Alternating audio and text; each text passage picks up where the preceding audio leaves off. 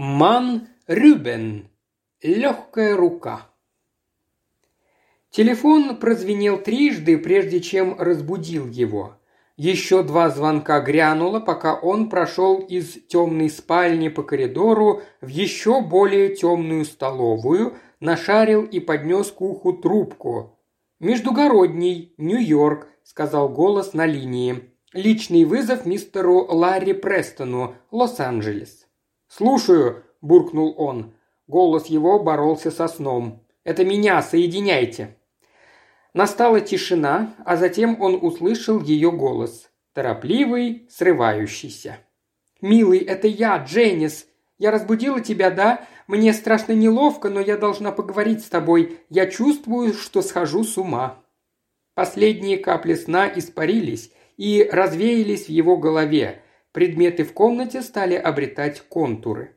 Он подался назад, ощутил спиной диван по соседству с телефонным столиком и сел. «Ну не надо так», – сказал он. «Расскажи, что случилось?» Последний раз они говорили почти трое суток назад. «Ах, Ларри, это ужасно! Он явился сегодня ко мне домой. Полчаса назад он был пьян, мертвецкий пьян. Он стал бить меня». Ее голос захлебнулся в слезах. «Как он узнал, где ты живешь?» «Сказал, что позвонил мне на службу, там ему дали новый адрес. Слушай, он говорит, что вообще не собирается давать мне развод. Ты бы видел его, он плакал и клялся, что ни за что не уступит меня без борьбы. Дорогой, как же нам быть? Я так запуталась, так растеряна». Плач возобновился, теперь еще горше. «Успокойся», — сказал мужчина. «Как я хочу, чтобы ты был со мной, ты так мне нужен, когда ты вернешься?» Голос ее был истерзанным, молящим.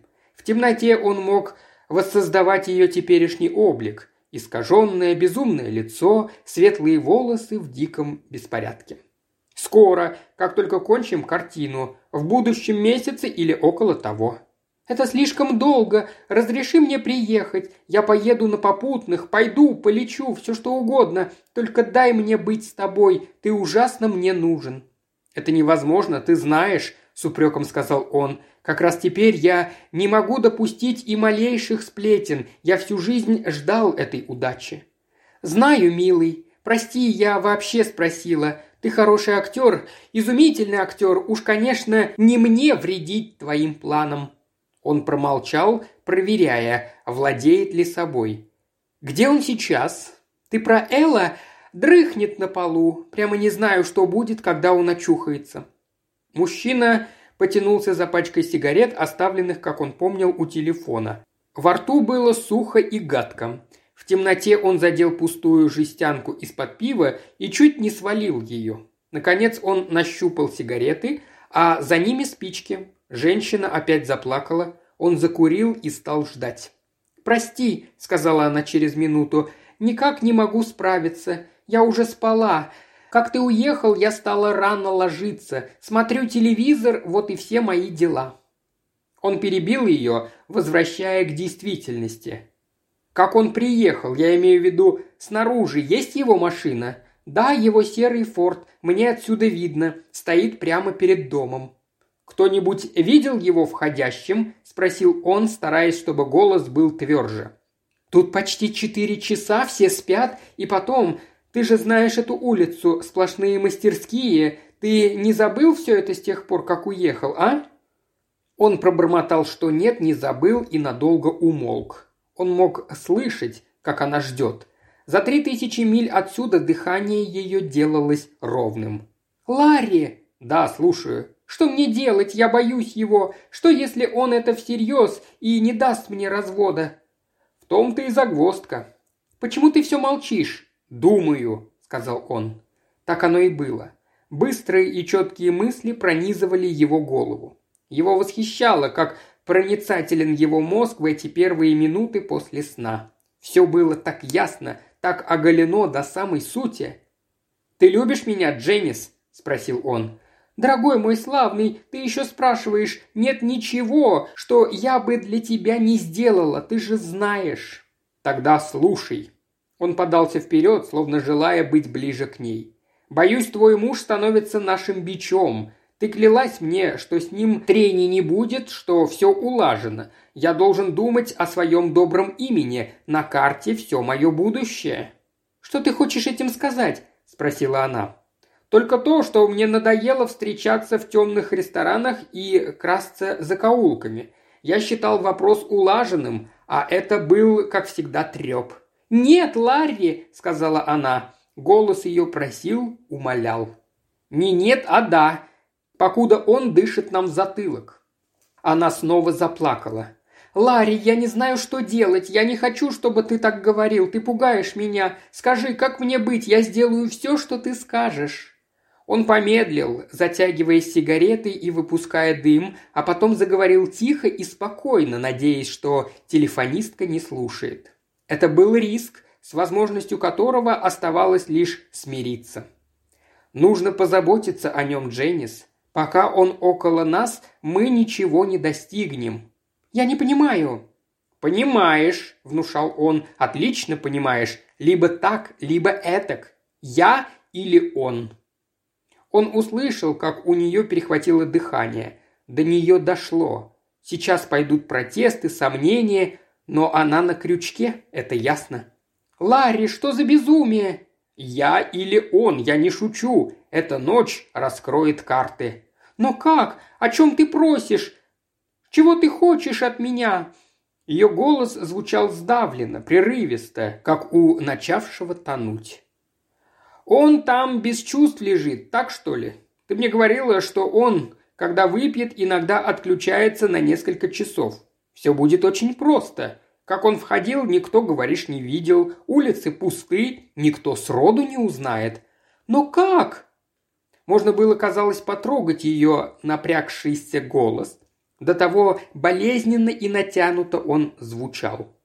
«На твоей кровати большая подушка, помнишь? Я еще купил ее тебе, когда играл в Атлантик-Сити». «О, Ларри, нет, не могу, не могу!» Сообразила мигом. Он продолжал, словно не слыша. «Иди за этой подушкой, Дженнис. Ты ведь говорила, что он маленький». И еще твердила, как запросто могла бы снести его гнилую башку. «Покрой его лицо, придави и держи так пять минут». «Ларри, умоляю!» «Он мертвецкий пьян. Так сделай его еще мертвее». Теперь плач стал надрывным. Воплощенная боль и сомнение, рвущиеся преодолеть три тысячи миль телефонного провода. Он запасся терпением и стал следить, как огни, едущие по улице машины, рождают тени на потолке. Ночь с ее безмолвием и крохотными звуками лежала кругом. Он изучал тлеющий кончик сигареты. «Ларри!» – ее голос молил. «Я так хочу, Дженнис. Ты сто раз желала ему смерти, вот твой шанс. Он бросал тень на каждый счастливый наш миг. Но ведь он живой человек, мой муж. Он наш злой рок, он всегда был им. И будет, если ты сейчас не сделаешь кое-чего. Он умолк, предоставляя молчанию выразить его нетерпение и злость. Когда он заговорил вновь, слова его были как камни. «Больше мне нечего тебе сказать, Дженнис». «Ларри!» – взвизгнула она. «Не ставь меня перед таким выбором, прошу тебя, Ларри! Я не стану жить, если потеряю тебя!» «Тогда делай, что я говорю!» «Да, да, что угодно, только я боюсь. Хочу, чтобы ты был здесь, а твои руки вокруг меня». «Скоро, совсем скоро», – успокаивал он. Я так не дрожала с самого детства, у меня все лицо распухло. Так он ударил, видел бы ты как. Возьми подушку, Дженнис. Потянись, и ты ее достанешь. Давай-ка освободимся от него раз и навсегда. Я взяла ее. Милый, я тебя люблю. Скажи, что ты любишь меня. Я люблю тебя, сказал мужчина. Просто представляй, что я там, рядом с тобой. Да-да, мы вместе. Вперед, детка, я буду ждать тебя. Ларри! Ни слова больше. Помни, кем он стал. Покончи с этим, а я тут обдумаю, что делать дальше. И ты никогда больше не уедешь от меня? Никогда. Боже мой, я боюсь. Она вновь ослабела. Ради меня, детка, ради нас. Я люблю тебя. «Сейчас, я все сделаю», – ответила женщина. «Жди». Он услышал, как она положила трубку, все смолкло. Он закурил вторую сигарету, выпустив дым в черноту, и поднес к глазам руку, чтобы проверить, не дрожит ли она, но комната была слишком темна. Трубку он держал крепко прижатой к уху. Провода доносили еле слышную музыку. Она, видно, заснула, не выключив радио. С ней это бывало часто. Он вспомнил маленький белый приемничек на столе у ее кровати. Как простодушно звучала музыка, как непричастно ко всему происходящему. По рукам его сбегал пот. Какая, интересна погода в Нью-Йорке. Он курил и ждал, ждал и курил. Один раз он вроде бы уловил какой-то шелест, а позже решил, что различает звуки рыданий. Он бы не сказал, сколько пришлось ждать. Уже вскоре телефон стал казаться продолжением его самого, столь же жизненно важным, как рука или нога. Музыку растворила тишина. Похоже было, что все звуки, всякое шевеление в этой точке за три тысячи миль прекратились. Лишь фон включенной линии, безысходный, ритмичный, заполнял его слух. Опять по груди потек пот. Сердце его билось яростно. Минут пять прошло наверняка, может быть, даже десять. Ничего, ничего. И вот ее голос. Слабый, сломленный, мертвый. «Ларри!» «Да, Дженнис». «Вот и все, Ларри. Он мертв. Я убила его. Точно так, как ты сказал. Это вроде как уложить спать. Он выглядит таким маленьким и смирным». «Ты уверена?» «Совершенно. Я поднесла карманное зеркальце к его губам, как это делают в кино, и на нем ничего не было. Он мертв». Слова эти прозвучали резко и бесповоротно. «Поговори со мной, Ларри, здесь так тихо, пожалуйста, пожалуйста, скажи что-нибудь». «Не переживай ни о чем». «Но он так смирно лежит». «Дженнис, послушай, тебе пора за дело». «Когда ты возвращаешься?» «Раньше, чем ты думаешь». «И ты никогда больше не уедешь от меня?» «Я же сказал, что нет». «Извини, просто мне надо было услышать, как ты это скажешь. Что ты хочешь, чтобы я сделала теперь?» «Сними со своей постели одеяло и накрой им его». «А потом что?» «Убедись, что улица пуста. Потом подгони машину как можно ближе. Втяни его туда быстро, как только сумеешь». «Я, наверное, не осилю». «Должна. Он невелик, в легком весе. Ты мне сама говорила». «Милый, мне так страшно». «Я надеюсь на тебя, Дженнис». «Я люблю тебя, Ларри». «Ну, ты приступаешь?» «Да, только скажи, что же теперь будет?» «Все должно быть отлично». «И ты будешь через месяц дома?» «Да». «И мы поженимся?» «Конечно». «И ты любишь меня, да? Ты никогда не уедешь больше без меня?» «Нет». «И ты будешь великим актером, и каждый вечер, когда ты будешь приходить с работы, у меня будет готов обед, и дом будет чистеньким, и мы будем пить вино, и все время целоваться. Скажи мне, что все так и будет». «Дженнис!» «Скажи, прошу тебя, мне это так нужно. Я убила его, я убила своего бедного пьяного мужа. Ему было всего сорок три». «Конечно, все именно так и будет, именно так, как ты сказала. Я вернусь сразу же, как смогу». «Это я и хотела услышать. А за меня не беспокойся». «Ты управишься с телом?» «Управлюсь». Когда он будет в машине, езжай по Ипс Ривер Драйв. Убедись, что одеяло закрывает его. Помнишь тот причал, возле которого мы часто оставляли машину? Тот, рядом с шестнадцатой улицей?» «Помню. Там ты меня первый раз поцеловал, о, любимый!»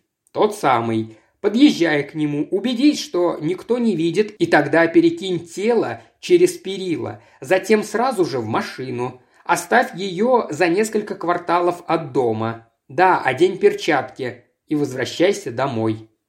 Ответом было молчание. «Дженнис, ты слышишь? Это надо сделать быстро!» «Я слышу!» – слабо ответила женщина. «Девочка моя!»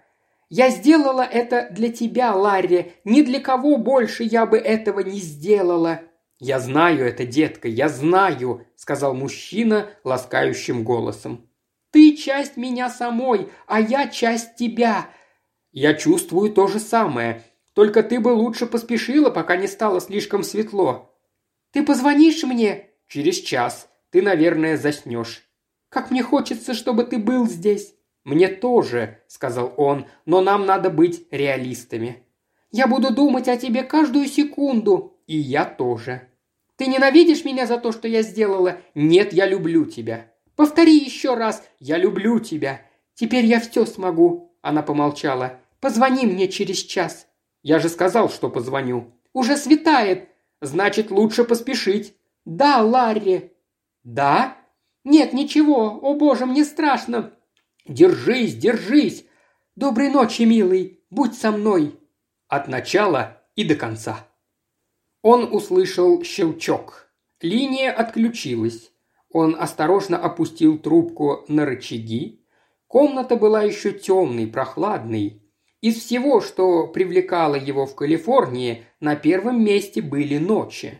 Он закурил последнюю сигарету из пачки и кистью стиснул пустую картонку. Спустя минуту он опять снял трубку и набрал номер управления полиции Лос-Анджелеса.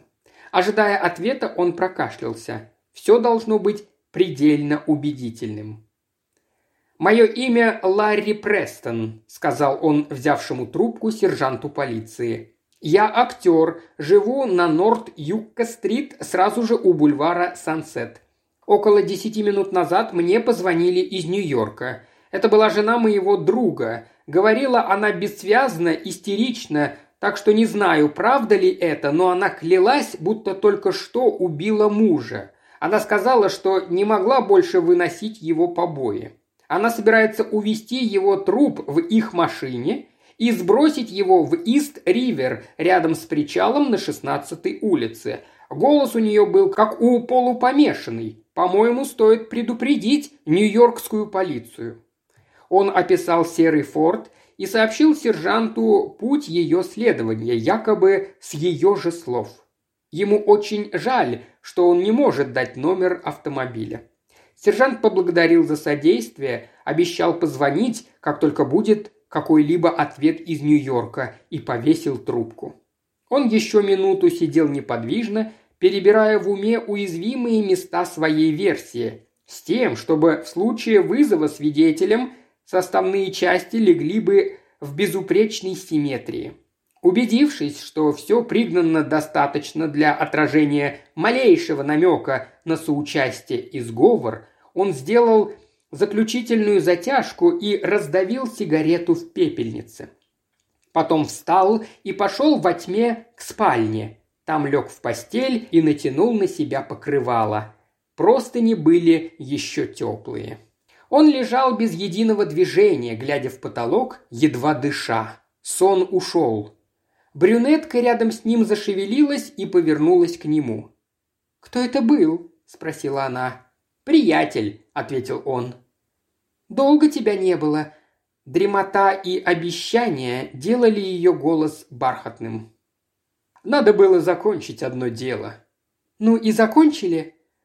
Глаза его освоились в новом месте, и он разглядел ее длинные темные волосы на подушке, уловил запах дорогих французских духов. Он коснулся ее волос, обвил прядь вокруг пальца. «Кажется, да».